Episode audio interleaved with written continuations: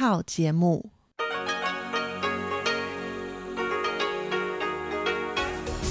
Đây là Đài Phát thanh Quốc tế Đài Loan RTI.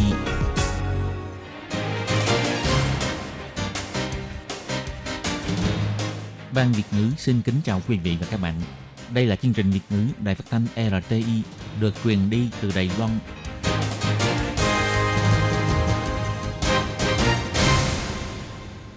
Hello, tôi Kim xin kính chào các bạn. Hoan nghênh các bạn đã đến với chương trình Việt ngữ ngày hôm nay của chúng tôi. Các bạn thân mến, hôm nay là thứ ba, ngày 9 tháng 2 năm 2021, cũng tức ngày 28 Tết năm Tân Sửu. Trước thềm năm mới, tôi Kim xin chúc cho tất cả mọi người đón một cái Tết bình an và vui vẻ nhé. Và chương trình Việt ngữ ngày hôm nay của chúng tôi sẽ bao gồm các nội dung chính như sau. Mở đầu là bản tin thời sự trong ngày, tiếp đến là chuyên mục tiếng hoa cho mọi ngày, rồi đến chuyên mục ống kính rộng và sau cùng chương trình của chúng tôi sẽ khép lại với chuyên mục điểm hẹn văn hóa. Mở đầu chương trình hôm nay, Tố Kim xin mời các bạn cùng đón nghe bản tin thời sự trong ngày. Và trước hết, mời các bạn cùng theo dõi các mẫu tin tóm lược. Tổng thống Thanh Văn cho biết chìa khóa hòa bình nằm trong tay Trung Quốc. Ngày 9 tháng 2, Đài Loan ghi nhận một ca COVID-19 nội địa, 4 ca du nhập từ nước ngoài, gửi bỏ cảnh báo đối với Bệnh viện Đào Viên. Du học sinh Việt Nam tại trường khoa học công nghệ Long Hoa vượt mốc 700 học sinh, đại diện Việt Nam tại Đài Loan đến thăm trường. Ủy ban Nông nghiệp cho biết rau xanh không bị mất giá, lượng rau bị vứt bỏ do tồn dư thuốc trừ sâu. Do ảnh hưởng của gió mùa Đông Bắc, tối ngày 29 và ngày 30 Tết, khu vực phía Bắc và phía Đông Đài Loan sẽ có mưa. Lì xì bao nhiêu vào dịp Tết là đủ và mang lại ý nghĩa may mắn cho người nhận. Và sau đây, tôi Kim xin mời các bạn cùng đón nghe nội dung chi tiết của bản tin thời sự ngày hôm nay nhé. Sáng ngày 9 tháng 2, Phủ Tổng thống đã mở hội nghị cấp cao về an ninh quốc gia. Tổng thống Thái Anh Văn cho biết, vấn đề về sự ổn định hòa bình tại hai bờ eo biển Đài Loan từ là vấn đề giữa Đài Loan và Trung Quốc, nay đã trở thành vấn đề của khu vực Ấn Độ-Thái Bình Dương, thậm chí là tiêu điểm của toàn cầu. Chính phủ Đài Loan luôn giữ liên lạc chặt chẽ với các quốc gia có liên quan. Xin người dân hãy yên tâm. Tổng thống cho biết, hơn một năm qua, chiến hạm và máy bay của Trung Quốc luôn quấy nhiễu không và hải vực của Đài Loan, thậm chí bay vào vùng nhận dạng phòng không của Đài Loan. Hành động này của Trung Quốc không có lợi cho sự ổn định hòa bình khu vực Ấn Độ-Thái Bình Dương. Đối mặt với sự biến động của khu vực, Đài Loan sẽ tiếp tục nâng cao năng lực chiến đấu phòng vệ để ứng phó với mọi thách thức của Trung Quốc, đồng thời cũng thông qua các kênh đối ngoại và giao lưu hợp tác với các nước để cùng nhau duy trì hòa bình ổn định khu vực. Tổng thống trân trọng nhắc lại lập trường nhất quán của Đài Loan đối với vấn đề hai bờ eo biển, đó là không khuất phục và không mạo hiểm. Bà hy vọng sau khi dịch COVID-19 được khống chế, dân chúng hai bên sẽ giao lưu bình thường trở lại. Tổng thống cũng chỉ ra, uy hiếp tấn công sẽ không có lợi cho quan hệ hai bờ. Đài Loan sẵn sàng đối thoại hòa bình, bình đẳng với Trung Quốc, chỉ cần Trung Quốc có lòng muốn hóa giải sự đối lập giữa đôi bên. Tổng thống Thanh Văn nói,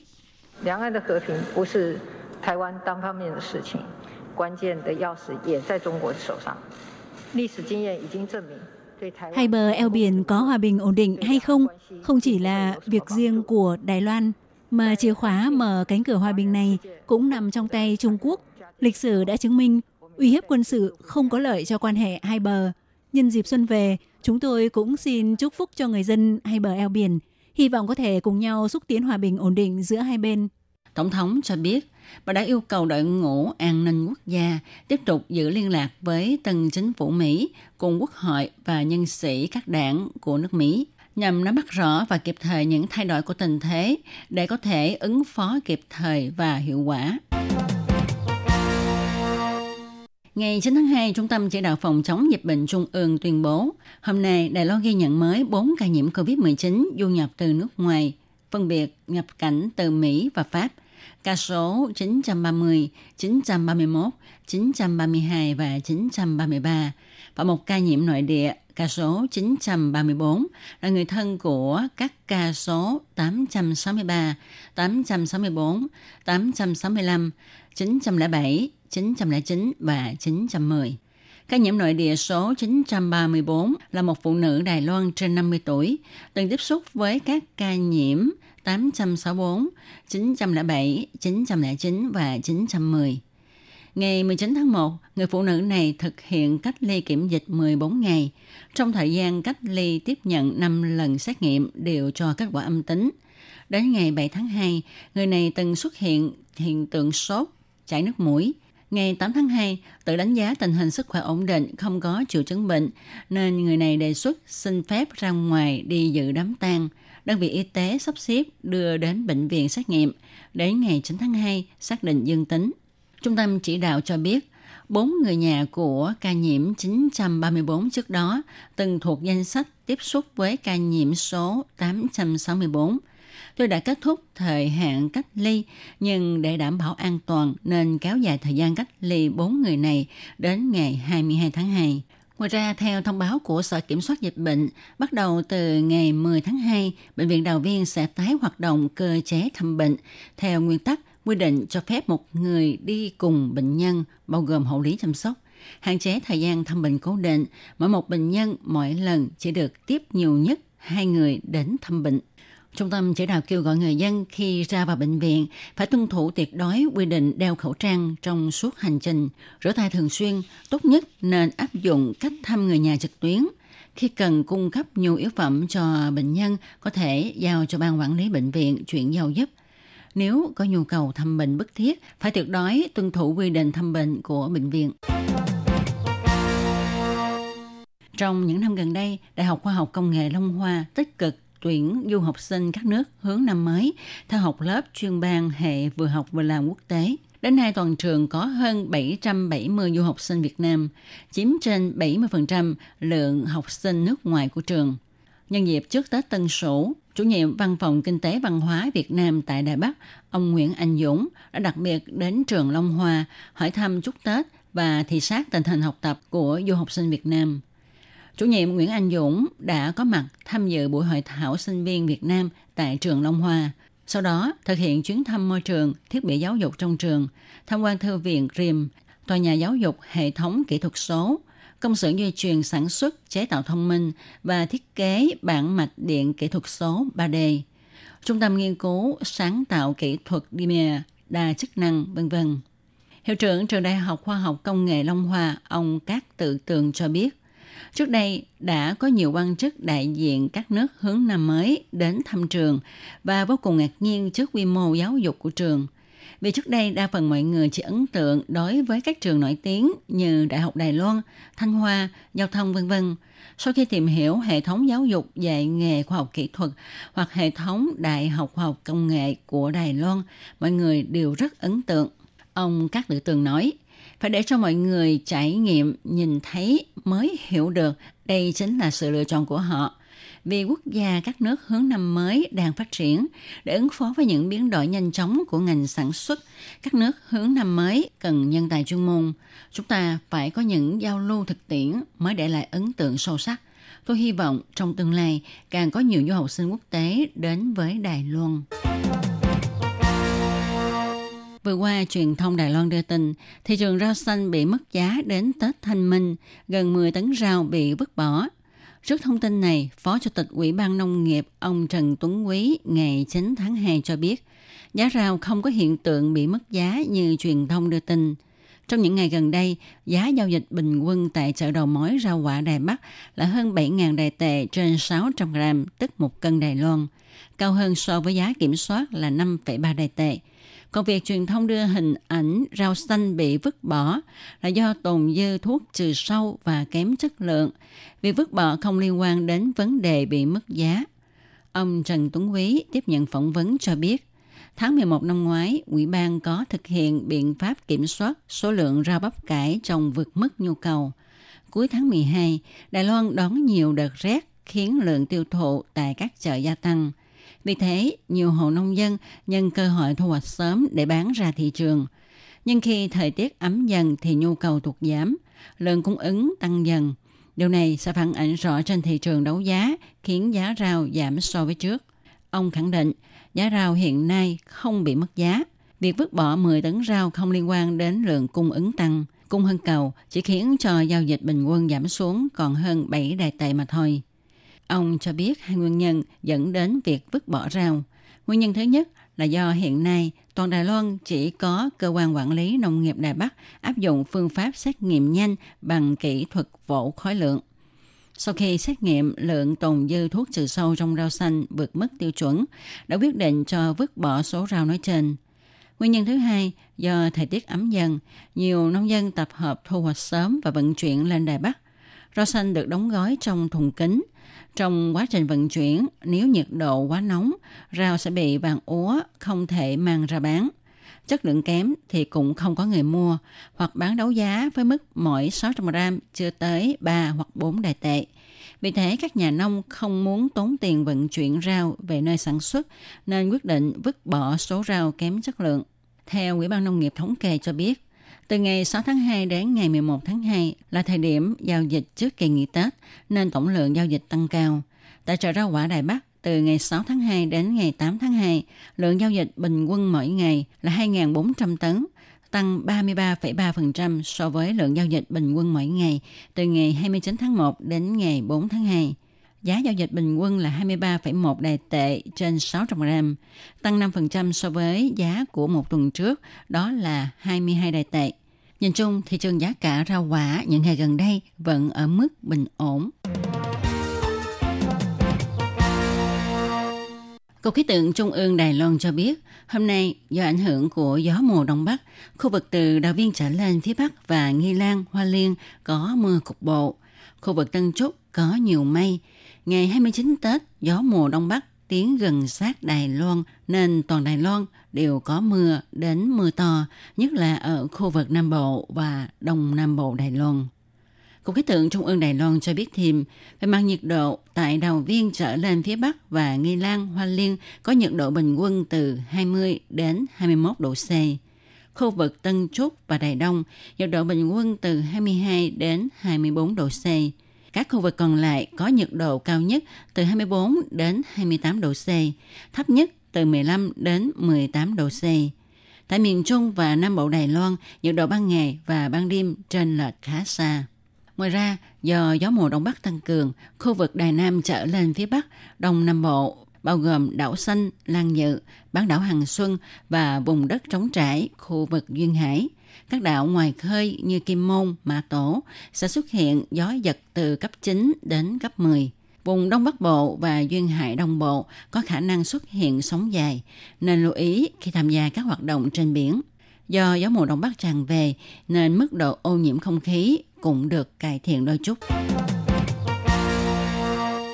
Tết đến không thể thiếu bao lì xì mừng tuổi, nhưng điều mà mọi người đắn đo là không biết lì xì bao nhiêu là đủ và mang ý nghĩa may mắn cho người nhận. Một chị cho hay khoảng 1.200 đại tệ.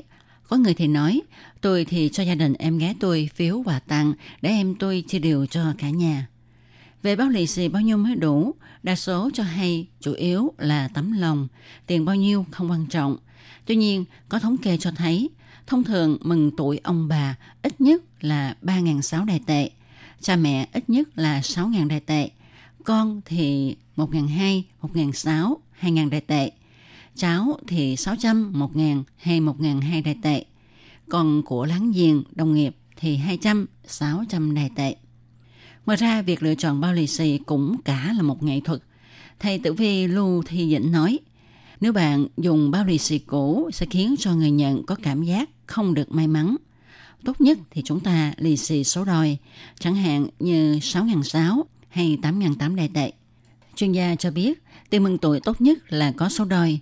Con số 6 mang ý nghĩa là mọi việc đều thuận lợi. Số 8 có ý nghĩa là phát tài phát lộc.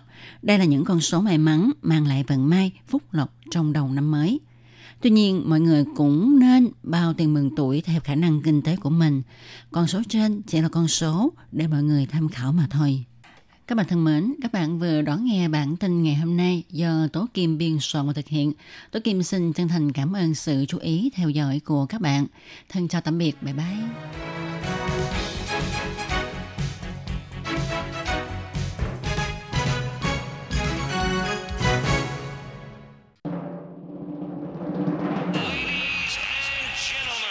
Quý vị đang đón nghe chương trình Việt ngữ Đài RTI truyền thanh từ Đài Loan.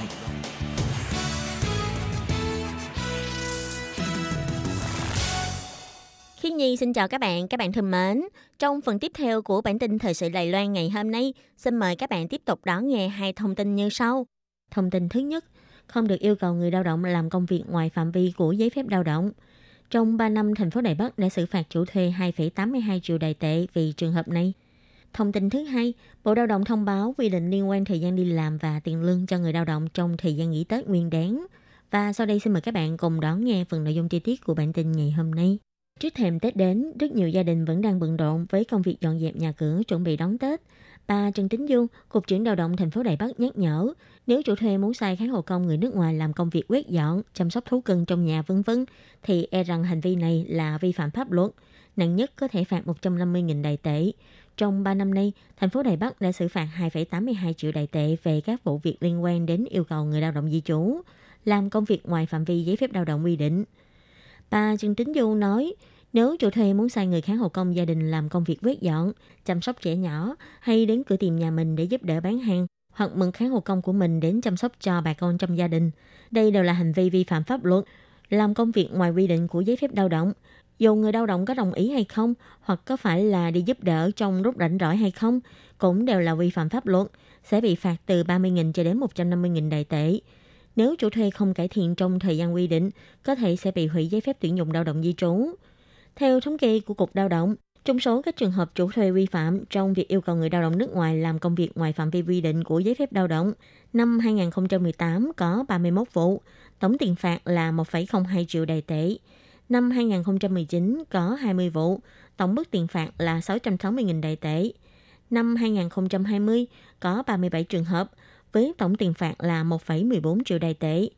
Trong đó thường thấy nhất là chủ thuê yêu cầu kháng hộ công của mình đến quán ăn của mình hoặc là của bạn bè bà con để giúp đỡ bưng bê, chăm sóc các thành viên trong gia đình khác ngoài người cần được chăm sóc, hay là chăm sóc thú cưng, chăm sóc con nhỏ trong nhà vân vân. Tiếp sau đây là thông tin thứ hai.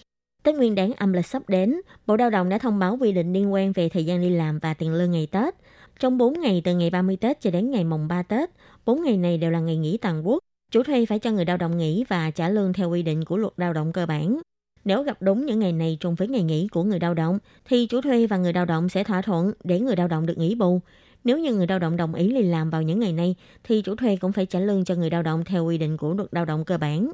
Ông Huỳnh Duy Sâm, Bộ trưởng Bình đẳng Điều kiện Lao động và Hướng nghiệp nói rõ, đối với các doanh nghiệp thông thường làm việc từ thứ hai cho đến thứ sáu, hai ngày thứ bảy và chủ nhật được nghỉ, ngày mùng 2 và ngày mùng 3 Tết năm nay, tức là ngày 13 và ngày 14 tháng 2, lại đúng vào hai ngày nghỉ cuối tuần. Nên căn cứ theo Điều 23 gạch 1 trong quy định chi tiết thực thi luật lao động cơ bản, chủ thuê phải cho người lao động nghỉ bù. Và nếu chủ thuê và người lao động thỏa thuận là ngày 15 và ngày 16 tháng 2 sẽ là ngày nghỉ bù. Như thế người lao động sẽ được nghỉ liền 6 ngày. Vì ngày nghỉ bù vẫn là ngày nghỉ toàn quốc, nếu chủ thuê yêu cầu người lao động đi làm vào ngày 15 và ngày 16 thì phải trả lương gấp đôi cho người lao động. Còn nếu ngày 13 tháng 2 đi làm thì phải trả tiền lương tăng ca ngày nghỉ. Ông Huỳnh Duy Sâm giải thích, nếu các doanh nghiệp muốn điều chỉnh kỳ nghỉ Tết thành 7 ngày nghỉ liên tục như lịch làm việc của các cơ quan nhà nước, thì có thể căn cứ theo quy định của luật thời gian làm việc linh hoạt 8 tuần, hoàn thành thủ tục thông báo với công đoàn nếu công ty đó có công đoàn. Còn nếu công ty không có công đoàn thì phải thông báo với Hội đồng Quản lý Tiền lương người lao động để sắp xếp nghỉ ngày 10 tháng 2 và làm bù vào ngày 20 tháng 2. Và sau khi điều chỉnh, nếu ngày đó chủ thuê yêu cầu người lao động đi làm vào ngày 10 tháng 2, thì chủ thuê phải trả lương tăng ca theo ngày nghỉ của người lao động. Ông cũng nói thêm, nếu hai bên đã thỏa thuận là ngày nghỉ Tết sẽ được dời để nghỉ bù vào ngày khác, thì phải ghi rõ là dời ngày nghỉ vào lúc nào và được sự đồng ý của người lao động. Nếu đã đồng ý dời ngày nghỉ Tết, thì lúc đó ngày Tết sẽ trở thành ngày làm việc thông thường, nên khi người lao động đi làm, chủ thuê không phải trả thêm lương. Các bạn thân mến, vừa rồi là hai thông tin. Không được yêu cầu người lao động làm công việc ngoài phạm vi quy định của giấy phép lao động. Trong 3 năm, thành phố Đài Bắc đã xử phạt chủ thuê 2,82 triệu đài tệ vì trường hợp này. Thông tin thứ hai, Bộ Lao động thông báo quy định liên quan thời gian đi làm và tiền lương cho người lao động trong thời gian nghỉ Tết Nguyên đán.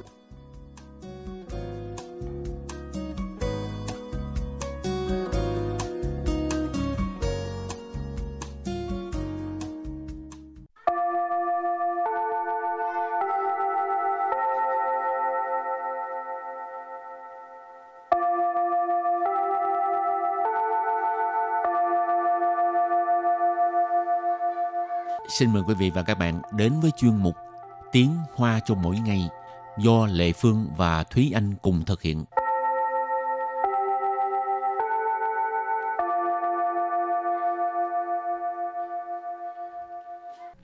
Thúy Anh và Lệ Phương xin kính chào quý vị và các bạn. Chào mừng các bạn cùng đến với chuyên mục Tiếng Hoa cho mỗi ngày ngày hôm nay. Ừ, các bạn chắc cũng thường nghe mình nói đài phát thanh quốc tế Đài Loan RTI là ừ. có 14 thứ tiếng. Ừ. À, nhưng mà 14 thứ tiếng nào chắc các bạn cũng không có nhớ rõ lắm đâu. Ừ. Thì hôm nay mình sẽ nhân cơ hội học tiếng Hoa thì giới thiệu luôn 14 thứ tiếng đó là thứ tiếng gì ha. Ừ. Nhưng quan trọng nhất là các bạn phải nhớ là đài phát thanh RTI là có tiếng Việt. À. Rồi cái uh, ngôn ngữ đầu tiên đó là tiếng Hoa. À, ở Đài Loan thì gọi là quốc ngữ. Rồi, cho nên quốc ngữ trong tiếng Hoa mình gọi là quốc ngữ. Quốc ngữ.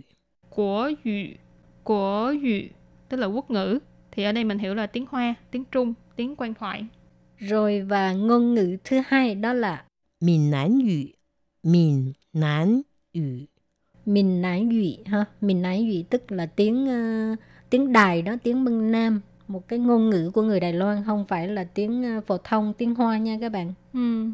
Rồi từ kế tiếp đó là Khơ gia ngữ, khơ gia ngữ. Khơ gia ngữ, khơ gia ngữ. Khơ gia là khách gia, cho nên khơ gia ngữ nghĩa là tiếng khách gia. Trong tiếng Việt mình thường gọi là tiếng hẹ đó. Rồi từ kế tiếp Yue ngữ, Yue ngữ. Yue ngữ Ê, nghe đâu cứ tưởng nói là tiếng Việt ha. Ừ. Cái duyên này không phải là Việt đâu nha, mà ừ. là tiếng uh, gì ở đây là tiếng Quảng Đông. Ừ. Rồi từ kế tiếp đó là Yên Ní ngữ. Yên Ní ngữ. Yên Ní ngữ.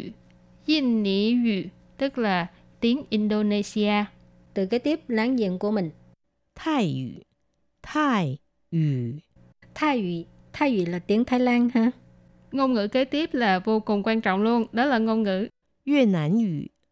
Việt Nam ngữ. Việt Nam ngữ. Việt Nam ngữ nghĩa là tiếng Việt. Ừ, cái này không thể không biết nha. Và cái tiếp nữa đó là Rư ngữ. Rư ngữ. Rư ngữ. Rư ngữ tức là tiếng Nhật. Yên ngữ. Yên ngữ. Yên ngữ. Yên ngữ nghĩa là tiếng Anh. Tiếp tục là Tớ ngữ. Tớ ngữ. Tớ ngữ. Tớ ngữ là tiếng Đức. Bên cạnh tiếng Đức đó là Pháp ngữ. Pháp ngữ. Pháp ngữ. Pháp ngữ nghĩa là tiếng Pháp. Rồi và một ngôn ngữ khác mà bây giờ có rất nhiều rất nhiều người yêu thích. Ừ. Đó là Hán ngữ. Hán ngữ. Hán ngữ. Hán ngữ tức là tiếng Hàn. Kế tiếp là ngôn ngữ ờ, rất là khó để mà học. Đó là ơ ngữ. Ơ ngữ. Ơ ngữ. Chưa học mà đã đói rồi ha.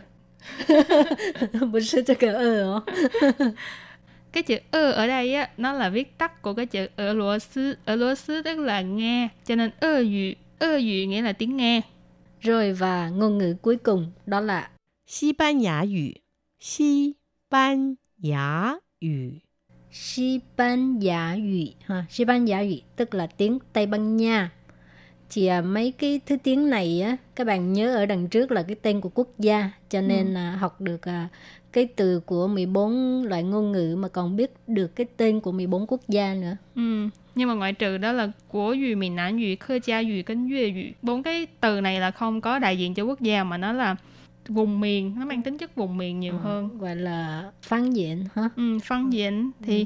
đúng là tiếng Mân Nam tiếng khách gia với lại tiếng Quảng Đông đều là thuộc dạng là phân diện tức là phương ngữ ừ. tiếng của vùng miền rồi thì uh, sau khi mình làm quen với 14 ngôn ngữ thì bây giờ có một mẫu đối thoại ngắn gọn nhé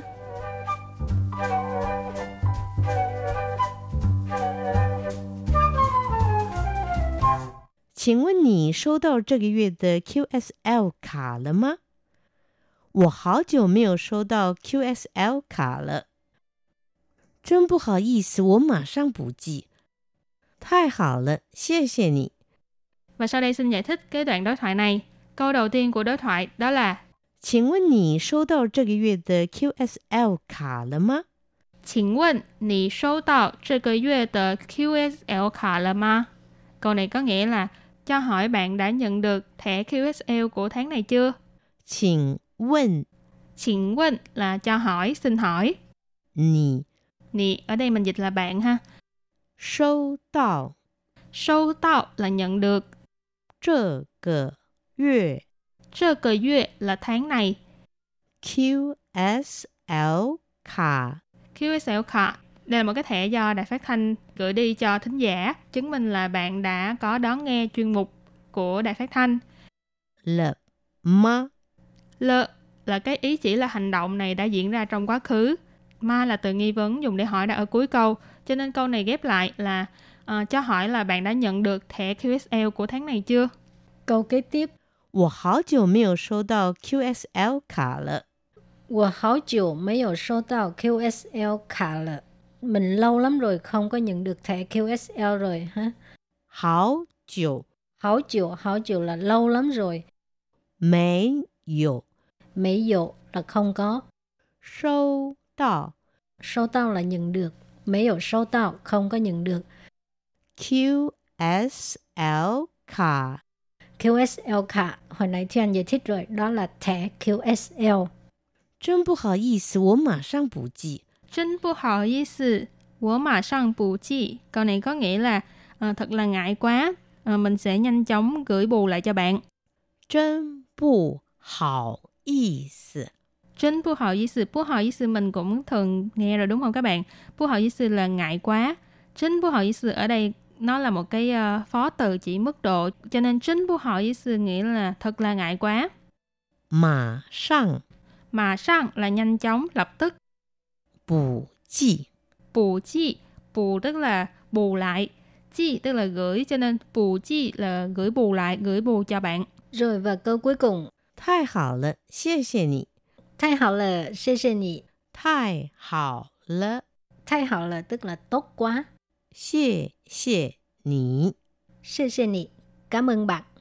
Ờm, cái ờ, thẻ QSL này á, có nhiều bạn là người ta muốn uh, sưu tầm Ừ. Ờ, tại vì bên ờ, mỗi đài người ta mỗi tháng người ta in ra một cái tấm với là cái hình khác nhau cho nên có Ừ. nhiều người rất là muốn sưu tầm Ừ. à, thính, thính giả của mình cũng cũng có một số bạn có lẽ là sưu tập được rất là nhiều rất là nhiều cái Ừ. uh, QSL thì anh có muốn sưu tầm không Ừm, em gặp chúng ở văn phòng mỗi ngày rồi. Nhưng mà có một số thì công nhận là em rất là thích tại vì chẳng hạn như là năm nay đài mình có ra cái QSL là hình thức ăn tức là Ừ. những cái món ăn ẩm thực nổi tiếng của Đài Loan. Thì những cái đó em cảm thấy rất là đẹp nhìn rất là thèm. Đang ờ, đang lúc đói bụng thì đừng có nhìn những cái ảnh đó. Và trước khi kết thúc bài học của hôm nay thì chúng ta cùng ôn tập lại các bạn nhé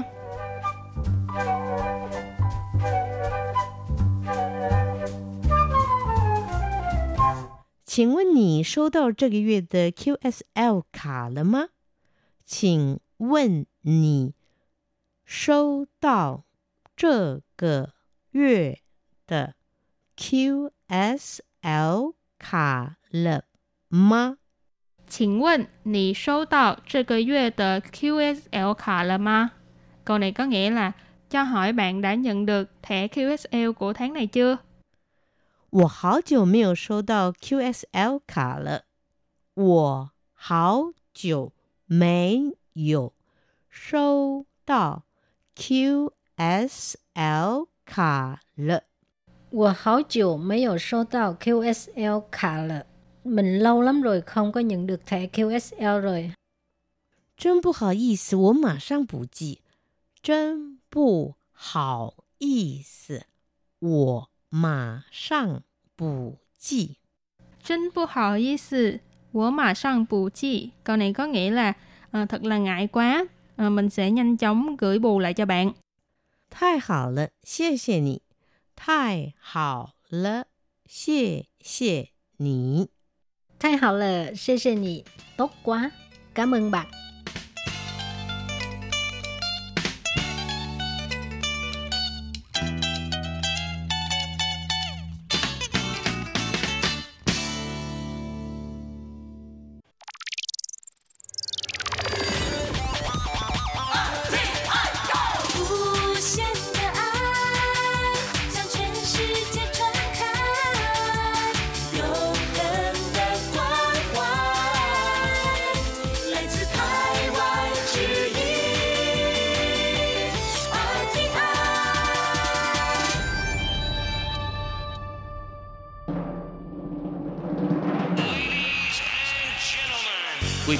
Đón nghe chương trình Việt ngữ Đài RTI truyền thanh từ Đài Loan.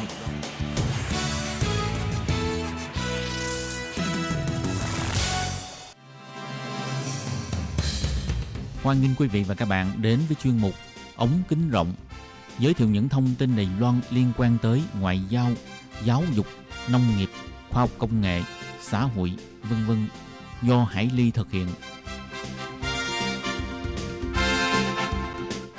Các bạn thân mến, Hải Ly xin chào các bạn. Hoan nghênh các bạn lại đến với chuyên mục ống kính rộng vào thứ ba hàng tuần. Thưa các bạn thì ờ, trong chuyên mục vào tuần trước, chúng ta đang được trò chuyện với ờ, doanh nhân Đài Loan từng ờ, làm việc tại Việt Nam, Tăng Trọng Triệu, được gọi thân mật là anh Trần Cao. Và được nghe anh Trần Cao chia sẻ về quá trình cách ly kiểm dịch sau khi từ Việt Nam nhập cảnh vào Đài Loan trong thời gian đầu tháng 1 vừa rồi. Anh Trần Cao là một doanh nhân Đài Loan đã làm việc tại à, Việt Nam đã hơn à, 20 năm và trong đợt này thì à, anh quay trở về từ Việt Nam, sau đó ở lại Đài Loan làm việc không quay về Việt Nam nữa. Vâng thì sau đây Hải Ly xin mời các bạn tiếp tục nghe anh Trần Cao chia sẻ về những kinh nghiệm thực tế trong thời gian anh Trần Cao thực hiện cách ly kiểm dịch sau khi quay về từ Việt Nam vào đầu tháng 1 vừa rồi. Vâng, trước tiên thì Hải Ly xin hoan nghênh anh Trần Cao trở lại với chương trình hôm nay ạ. À, chào em Hải Lý này à, và chào các thính giả thân mến. Vâng, à, anh Trần Cao này trong cái quá trình mà khi mình bắt đầu nhập cảnh á, lúc mà mình vừa xuống sân bay thì mình chỉ cần nộp cái báo cáo âm tính thôi hay là có trường hợp nào mà người ta lấy mẫu tức là sái triển ngay không, tại không, sân bay không? Không, không có. Ồ. À, chắc là cái là có là những người từ là nước nào nhất định về mới mới cần là cái xét nghiệm đấy máu. Ồ. Mình thì không có đó. Ờ, tức là một số các cái quốc gia mà có cái ví dụ như là virus biến chủng này hoặc là một à. số quốc gia mà họ có thể do quốc gia của họ không có cái xét nghiệm mà họ không cung cấp được báo cáo âm tính ừ. thì lúc đó mới phải xét nghiệm tại sân bay còn nếu không thì người ta cũng tránh bởi vì lấy mẫu xét nghiệm ở sân bay cũng là một cái rủi ro gây lây nhiễm dịch bệnh đúng không ạ? Thật ra là mình là, là có là cái là chứng minh ở bên Việt Nam rồi trong 48 yeah. Dạ. tiếng ấy cho nên là, là thật ra là ở sân bay là cũng không thể có ai là lấy mẫu đâu. Vậy nói đến cái vấn đề mà xét nghiệm ở Việt Nam đó thì cái thủ tục nó có phức tạp lắm không ạ? Không, nó rất là đơn giản. Ừ. Anh uh, đi xét nghiệm ở bệnh viện phòng chống dịch biên hỏa trực thuộc trung ương ấy, vâng. CDC ấy, rất là đơn giản và đã ít người, không đông đâu. Ừ. Giá cả thì 735 nghìn Ồ, thế thì cũng không không mắc và sau bao lâu thì mình lĩnh được cái báo cáo? Ngày hôm sau. À. Ồ, thế thì rất là tiện. Sáng nay đi, ngày hôm sau chiều thì đấy được rồi. Vậy sau cái quá trình mà mình đã đi xe taxi chuyên phòng dịch về tới nhà rồi đấy thì người ta đã quản lý theo dõi mình bằng cách nào? Cái là mấy về đến nhà anh nghĩ chắc chắn là sẽ có là cái quan chức hay là nhân viên của chính phủ đến kiểm tra ấy. Dạ nhưng mà không có chỉ là gọi điện thôi sau đó thì bảo là muốn uh, tặng cho mình ờ, một túi uh, phòng chống dịch ấy. Ờ, một túi vật dụng phòng chống dịch. Đúng rồi, trong đó thì là có là kẹo uh, các thứ ấy. Vâng. Đưa đến nhà mình. Uh-huh. Nhưng mà thật ra cũng không có là là vào nhà để kiểm tra. Có thể là biết nhà mình là như thế nào rồi. Uh. Vì điều là cái lý can sự. Tức là mấy cái cán bộ ở địa phương như là phường xã đấy ạ? À? Nếu là theo cái chế độ chính trị thì hình như là như như cái gì ạ? À? ấp ấp ở Việt Nam cái cán bộ trong ấp hay là trong ờ, thôn đấy. Còn à. như ở ngoài Bắc thì giống như là tổ dân phố. À, à đúng rồi, đúng rồi. À. Vâng. À. Có nghĩa là họ có chuyển cái gọi là gói vật dụng phòng dịch đến để tặng cho mình ừ. và uh, gọi điện thoại để quan tâm nhưng mà họ không có vào tận nơi để để thăm hoặc là xem là mình quản lý sức khỏe như thế nào. Vì chắc chắn là, là cái nắm rõ cái tình hình của nhà mình rồi. Nói chung là thường xuyên là đi lại mà. Cho nên là không cần vào phòng, chủ yếu là vẫn theo cái quy định của CDC ấy. Ừ. Ngày nào đều phải gọi điện để kiểm tra. Vẫn ở nhà không, vì bây giờ nói chung có thể theo dõi bằng GPS à. Oh, và vừa, vừa rồi anh Trần nói đến cái theo dõi bằng GPS thì đúng rồi, đúng rồi. là khi mà mình nhập cảnh vào thì họ yêu cầu mình là điện thoại riêng tức là họ sẽ họ sẽ theo dõi truy dung theo cái số điện thoại của mình chứ đúng còn rồi. họ không như cái thời gian ngày xưa mới đầu tiên khi mà còn ít ấy thì là họ sẽ phát một cái điện thoại riêng không bây giờ thì theo theo dõi điện thoại của mình ấy. Oh. Vì bây giờ chắc là có là cái app gì hay là có có có hệ thống gì ấy có thể theo dõi cái điện thoại ấy. Ồ, thế mình có phải làm cái thủ tục gì là mình phải phải tải mình phải download một cái cái app gì đó không ạ? À? Không, người ta theo dõi cái là chắc là phủ sóng tín hiệu của là điện thoại. Có công nhận không? Cái trước đây là có là mấy người đi tham gia cái cái gì à? Khoa niên đó, ờ, tức là bác đấy. nhạc hội đón mừng năm mới. Đúng rồi, đã theo theo hệ thống này đó thì đây cũng là một cái điểm mà mọi người rất là thắc mắc bởi vì sẽ nghĩ là có rất là nhiều người nhập cảnh và có rất là nhiều người phải theo dõi thì làm sao mà biết được là người ta ở yên một chỗ mà người ta không không ờ, chạy lung tung Đó, rất là dòng ừ. hệ thống này để theo dõi vâng à, cũng rất là hay. Rất là nguy hiểm tại vì thực ra thì là người ta để phòng chống những người gọi là ý thức không tốt thôi chứ còn Hải Ly thì biết là người Đài Loan là người đa phần mọi người ý thức đều rất là tốt nhất là khi mà nhận thức được cái vấn đề dịch bệnh nó nghiêm trọng như thế nào thì mọi người đều chấp hành và đặc biệt là quy định về xử phạt của Đài Loan rất là cao đúng không anh Trần? Rất rất là nặng ấy. Rất nặng. Đúng rồi. Vâng. Ừ. Không ai dạy gì mà vứt tiền đi ha. không không. không. và trong cái quá trình mà anh Trần ở nhà để mà uh, cách ly á, thì cái thời gian đó ví dụ như là những cái nguồn gọi là cung cấp lương thực ở nhà trước khi anh Trần về là đã uh, mua xong rồi chất đầy vào tủ lạnh sau đó là anh Trần tự nấu nướng hay sao ạ? Không, nói chung là bữa nào đều phải là phiền uh, vợ yêu để lơ cho để để để cái cầu thang ấy.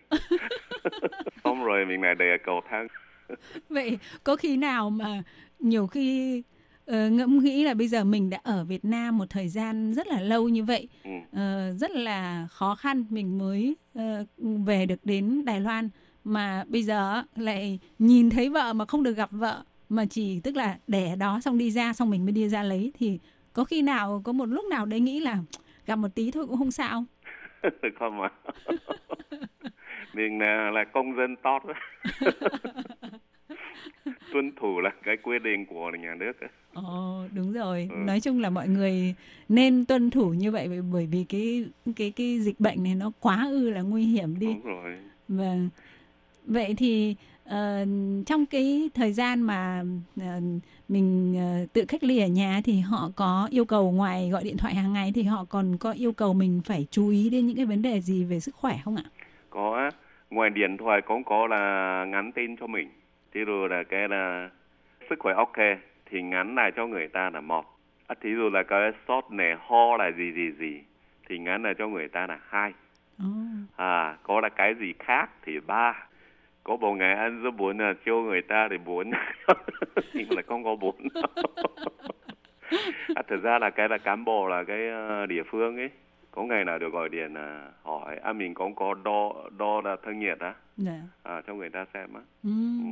tức là cái cách quản lý của Đài Loan Hải Ly thấy như anh Trần đã chia sẻ rất là hay có nghĩa là ngoài cái việc là có nhân viên chuyên trách chuyên quan tâm đến cái tình hình sức khỏe của mình hàng ngày rồi thì người ta kết hợp với gọi là cán bộ ở khu phố ở ấp thì là người ta sẽ rất là nắm rõ cái đặc điểm của gia đình mình cũng như là cái nếp sinh hoạt và cái điều kiện nhà ở của mình thì hoàn toàn người ta có thể rất là kết hợp với nhau để người ta phán đoán ra là có vấn đề gì không hoặc là cái người này chấp hành có tốt hay không để người ta còn theo dõi nhắc nhở. Đúng rồi. Vâng. À. Vậy sau cái thời gian mà hết hai tuần cách ly thì có phải là lúc đó là mình phải tiến hành xét nghiệm lại không ạ? À, bây giờ thì không không yêu cầu rồi.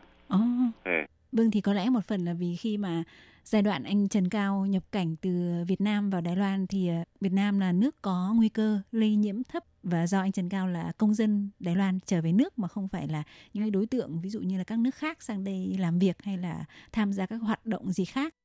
Có nghĩa là đã có báo cáo âm tính rồi và mình tự cách ly 2 tuần. Ừ. Thì tiếp theo đó là mình sẽ tiếp tục um, quản lý tự quản, chủ. Tự quản lý sức khỏe. À. Tự chủ. Ừ Vậy Bây thì... giờ vẫn là hàng ngày đều có nhắn tin là đến hỏi. Oh. À, cho nên uh, con có thông báo là đến là ngày nào thì hết.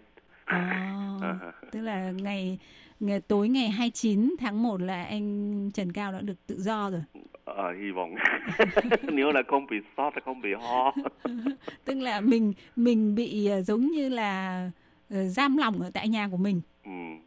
Không được tiếp xúc với người nhà, cũng không được đi đâu. Được, được, được, được, bây giờ được. À, bây giờ được. Bây giờ là đeo khẩu trang này, trò chuyện bình thường, không có gì đâu. Oh, vậy à. là cái quy định mà trong thời gian quản lý sức khỏe tự chủ thì nó có những cái điểm gì khác ạ?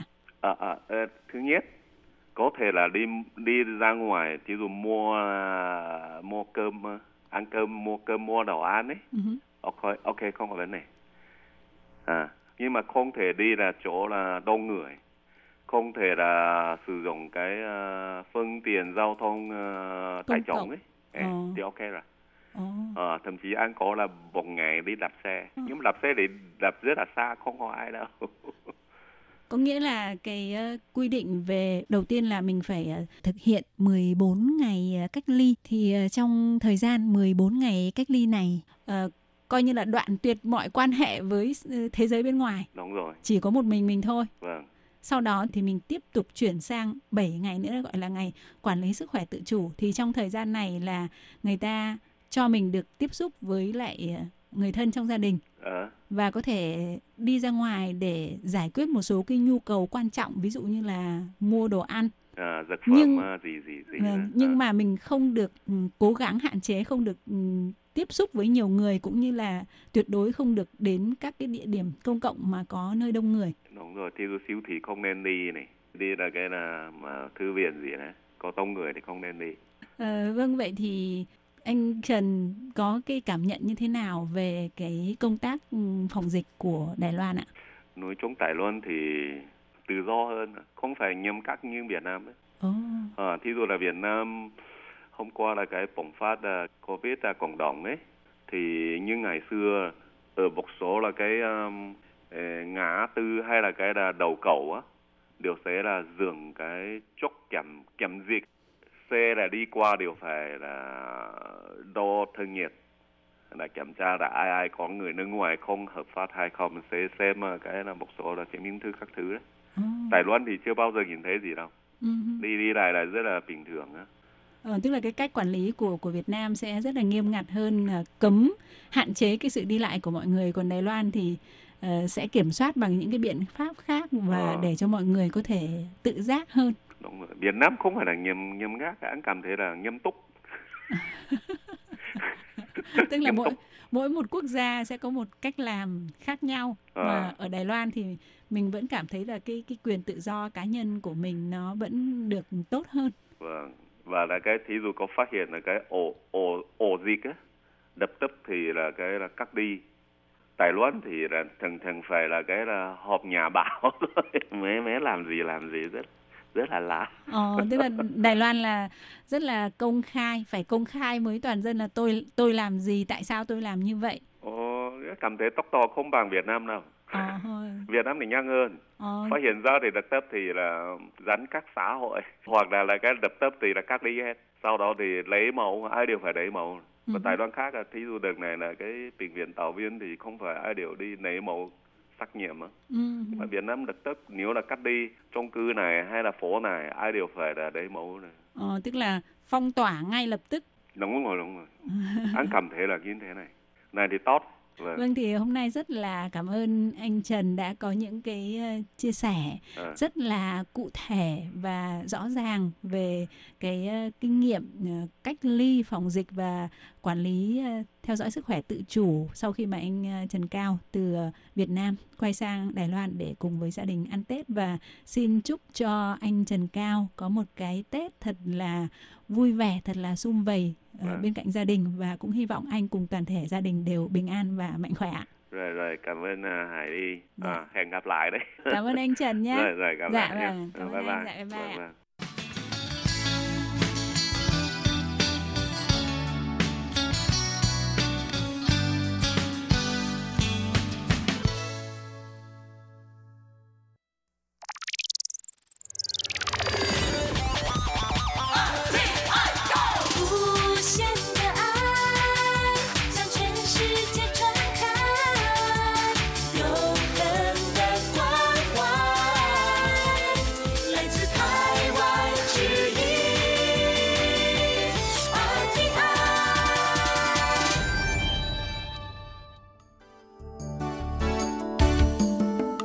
Chào mừng quý vị đến với chương mục Điểm hẹn văn hóa do Khiết Nhi phụ trách.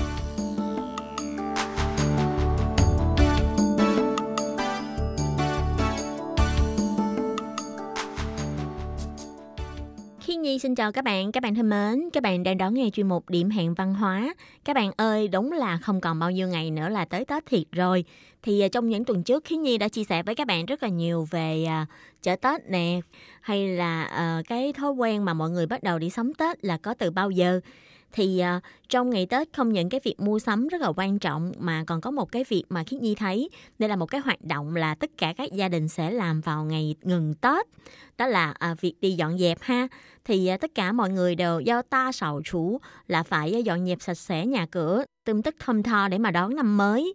Thì uh, trong chuyên mục của tuần này khiến Nhi muốn chia sẻ với các bạn về một bài viết ở trên tạp chí Quan Hoa về nghệ thuật sắp xếp các bạn có biết không, thực ra thì à, bây giờ nghệ thuật sắp xếp được người ta rất là xem trọng. Theo một căn nhà có đẹp hay không và nhìn nhà có dễ chịu hay không thì à, việc sắp xếp là một nghệ thuật và sắp xếp như thế nào để nhìn nhà mình rất ư là sang chảnh ha. Thì à, các bạn thân mến, sau đây xin mời các bạn cùng đón nghe chuyên mục của ngày hôm nay để cùng tìm hiểu về nghệ thuật sắp xếp nhé.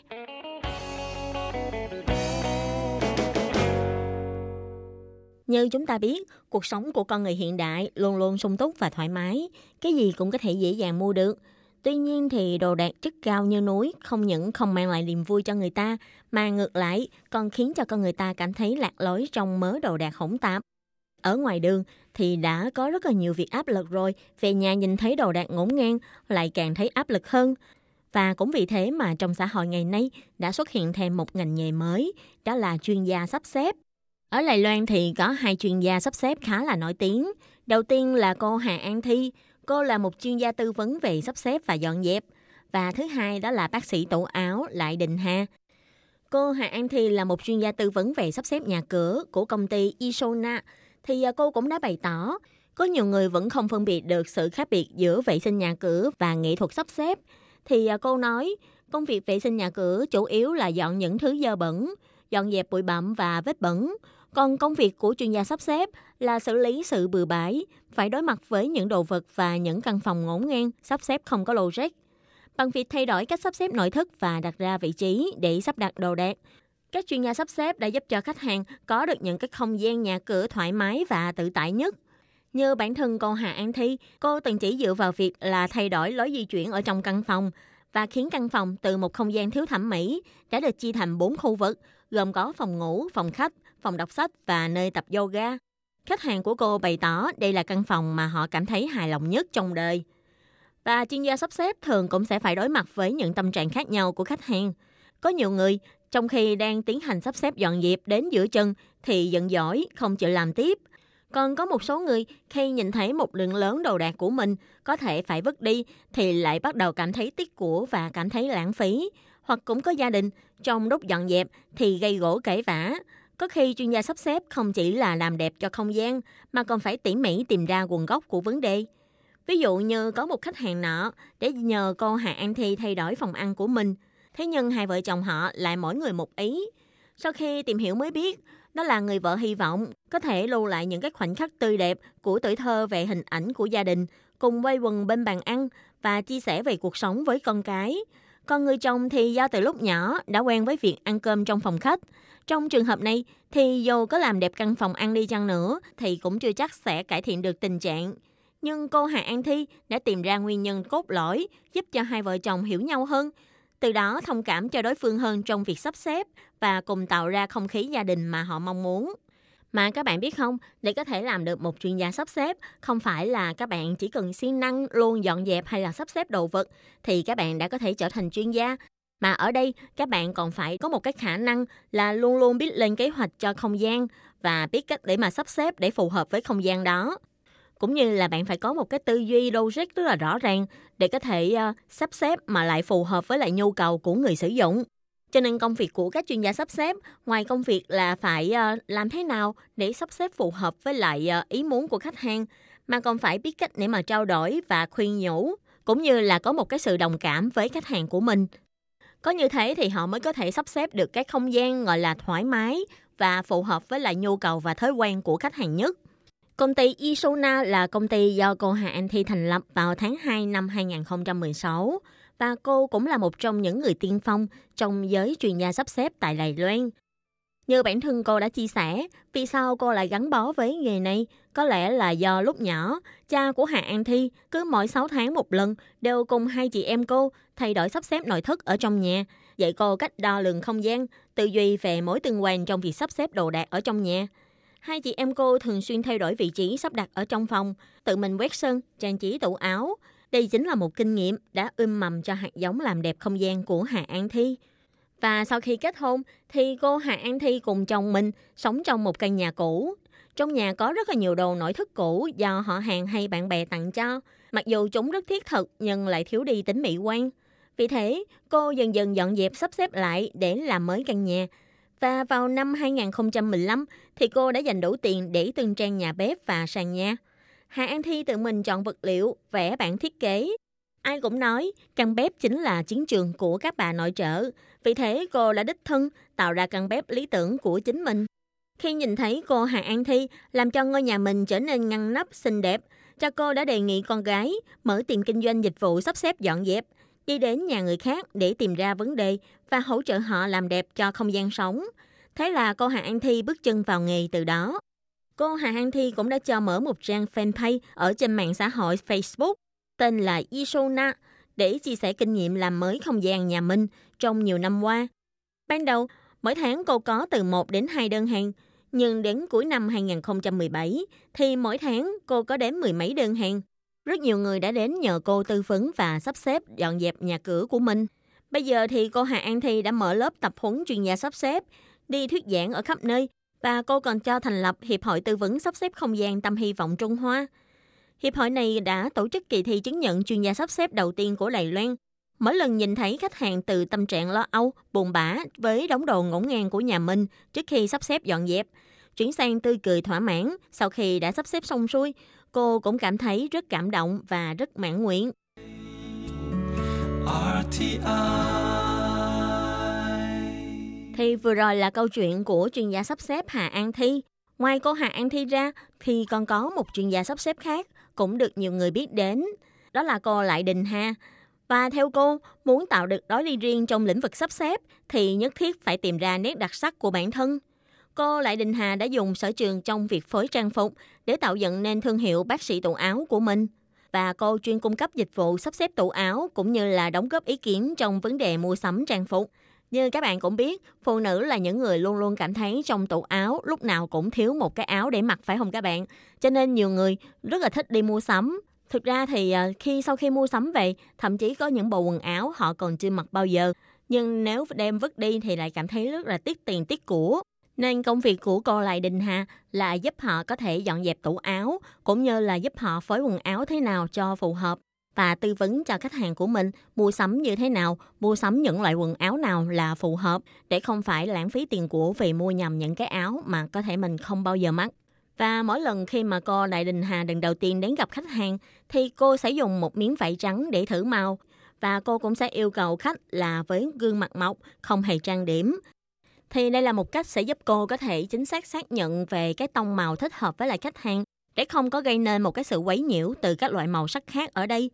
Và sau khi thử với màu trắng, thì sau đó cô Đại Đình Hà sẽ bắt đầu thử màu bằng cách là mỗi lần sẽ đưa hai miếng vải màu lên cho khách ướm thử. Theo lý thuyết màu của bốn mùa, dùng cảnh sắc tự nhiên qua bốn mùa để chia làm màu ấm của mùa xuân và mùa thu, màu lạnh của mùa hạ và mùa đông, cùng là màu đỏ, màu vàng, màu lam, màu lục. Nhưng tùy theo độ bảo hòa và độ sáng tối trong từng mùa khác nhau thì sẽ có sự biến hóa khác nhau. Màu da, màu môi, màu mắt của mỗi người đều không giống nhau, cho nên có thể thông qua những miếng vải màu để quan sát sự thay đổi của màu sắc trên gương mặt của con người. Ví dụ như giúp gương mặt trở nên hồng hào hơn. Và cô sẽ thử đi thử lại nhiều lần cho đến khi tìm ra được màu sắc phù hợp với tính chất của bốn mùa trong năm. Lấy đó làm căn cứ tham khảo cho việc lựa chọn trang phục và phong cách trang điểm của khách hàng. Cô Đại Đình Hà cho biết, việc vận dụng màu sắc của bốn mùa, nếu như mà các bạn có thể vận dụng đúng, thì có thể nói là một công đôi việc. Nhưng nếu như mà vận dụng sai, thì đó lại là một bi kịch. Có một số khách hàng, khi mà cô đã đề xuất ra bản màu phù hợp với khách hàng đó, và khách hàng cứ khăng khăng là phải tìm ra được quần áo là đúng chính xác với bản màu mà cô Lại Đình Hà đã đưa ra. Nhưng như vậy lại làm mất đi thú vui trong việc mua sắm. Theo cô Lại Đình Hà, cách vận dụng màu sắc chính xác đó là à, biết bản thân mình thích hợp với màu nào, nhưng chủ yếu là vẫn lấy bản thân làm chủ đạo. Cô Lại Đình Hà nêu ví dụ của bản thân rằng, mặc dù biết là màu trắng không thích hợp với mình, nhưng nó lại phù hợp với hình ảnh cá nhân của cô muốn truyền đạt. Và vì thế cô đã dùng những chiếc khăn choàng hoặc trang điểm bằng những màu của mùa thu để phối với màu trắng. Chỉ cần đặt những màu sắc thích hợp với bản thân mình ở vị trí gần khuôn mặt là có thể tạo ra hình tượng đẹp nhất. Năm 2017, cô Lại Đình Hà bắt đầu nhận đơn đặt hàng từ khách hàng. Cô thường xuyên thấy khách hàng của mình bị gò ép trong quan điểm thẩm mỹ thịnh hành của Đài Loan, như là người đó phải trắng, phải ốm và phải có một gương mặt đẹp. Đôi khi khách hàng cảm thấy phiền não vì gương mặt quá dài hay đôi mắt quá nhỏ vân vân. Nhưng trong mắt của Lại Đình Hà, những điểm này đều là nét đặc sắc của điên họ. Chỉ cần tìm được phong cách ăn mặc thích hợp là có thể phát huy triệt để ưu thế của bản thân. Vì thế, cô Đại Đình Hà đã phân tích với hàng trăm khách hàng của mình. Nào là nghiên cứu của các nước trên thế giới nè, cũng như là về chất liệu và nét đặc sắc trong trang phục ở các địa phương vân vân. Và rồi đi so sánh với kiểu gương mặt, kiểu thân hình, từ đó cho ra lý luận ba hình mẫu dựa trên phong cách nhân vật.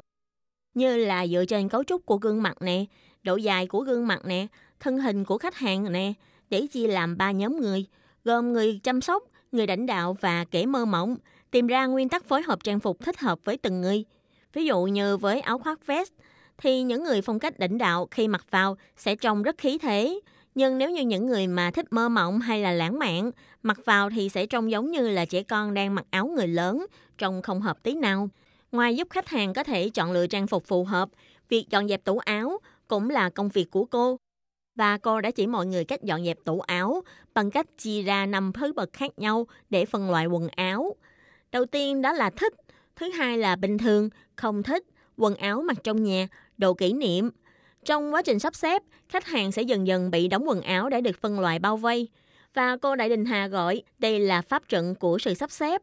Khi quần áo đều đã được phân loại chính xác, ta sẽ càng biết rõ ràng mỗi chiếc quần áo cần phải được sắp xếp vào nhóm nào. Ví dụ, nếu một chiếc áo bạn không phải là thích lắm, nhưng lại không nỡ bỏ đi, khi cho nó vào trong khu quần áo yêu thích, trong lòng sẽ tự hỏi mình có thực sự thích nó hay không. Và trong quá trình phân loại, cô Lại Đình Hà sẽ quan sát biểu cảm của khách hàng, nhất là đối với quần áo ở khu vực bình thường, bằng cách không ngừng đặt câu hỏi, tìm ra mối liên kết giữa khách hàng với quần áo của họ. Có thể là của bạn bè người thân tặng cho, có thể là mang một ký ức tươi đẹp nào đó, và cũng có người từ trong quá trình này phát hiện ra bản thân vẫn luôn sống trong sự đánh giá của người khác, chứ chưa từng lắng nghe tiếng nói của lòng mình. Quần áo, giày dép, túi sách, trang điểm, kiểu tóc, mắt kính, những thứ có liên quan đến tạo hình đều nằm trong phạm vi tiếp xúc của Lại Đình Hà. Sau khi cùng khách hàng sắp xếp lại tủ áo, Lại Đình Hà sẽ phối vài bộ trang phục thích hợp cho khách hàng, đóng góp ý kiến về kiểu tóc và cách trang điểm của họ. Cho dù người đó không có ngoại hình như minh tinh, nhưng chỉ cần mặc đúng trang phục, bạn sẽ tỏa sáng. Từ khi thành lập thương hiệu bác sĩ tủ áo, bảo vệ môi trường vẫn luôn là tôn chỉ của cô Đại Đình Hà. Mỗi chiếc tủ áo đều có tiềm năng giúp cho con người ta trở nên đẹp hơn. Thông qua việc hỗ trợ khách hàng hiểu rõ về bản thân mình, giúp họ không còn mù quáng khi đi mua sắm và cũng được giải thoát ra khỏi xu hướng thời trang nhanh đang khiến cho người ta chóng mặt như hiện nay.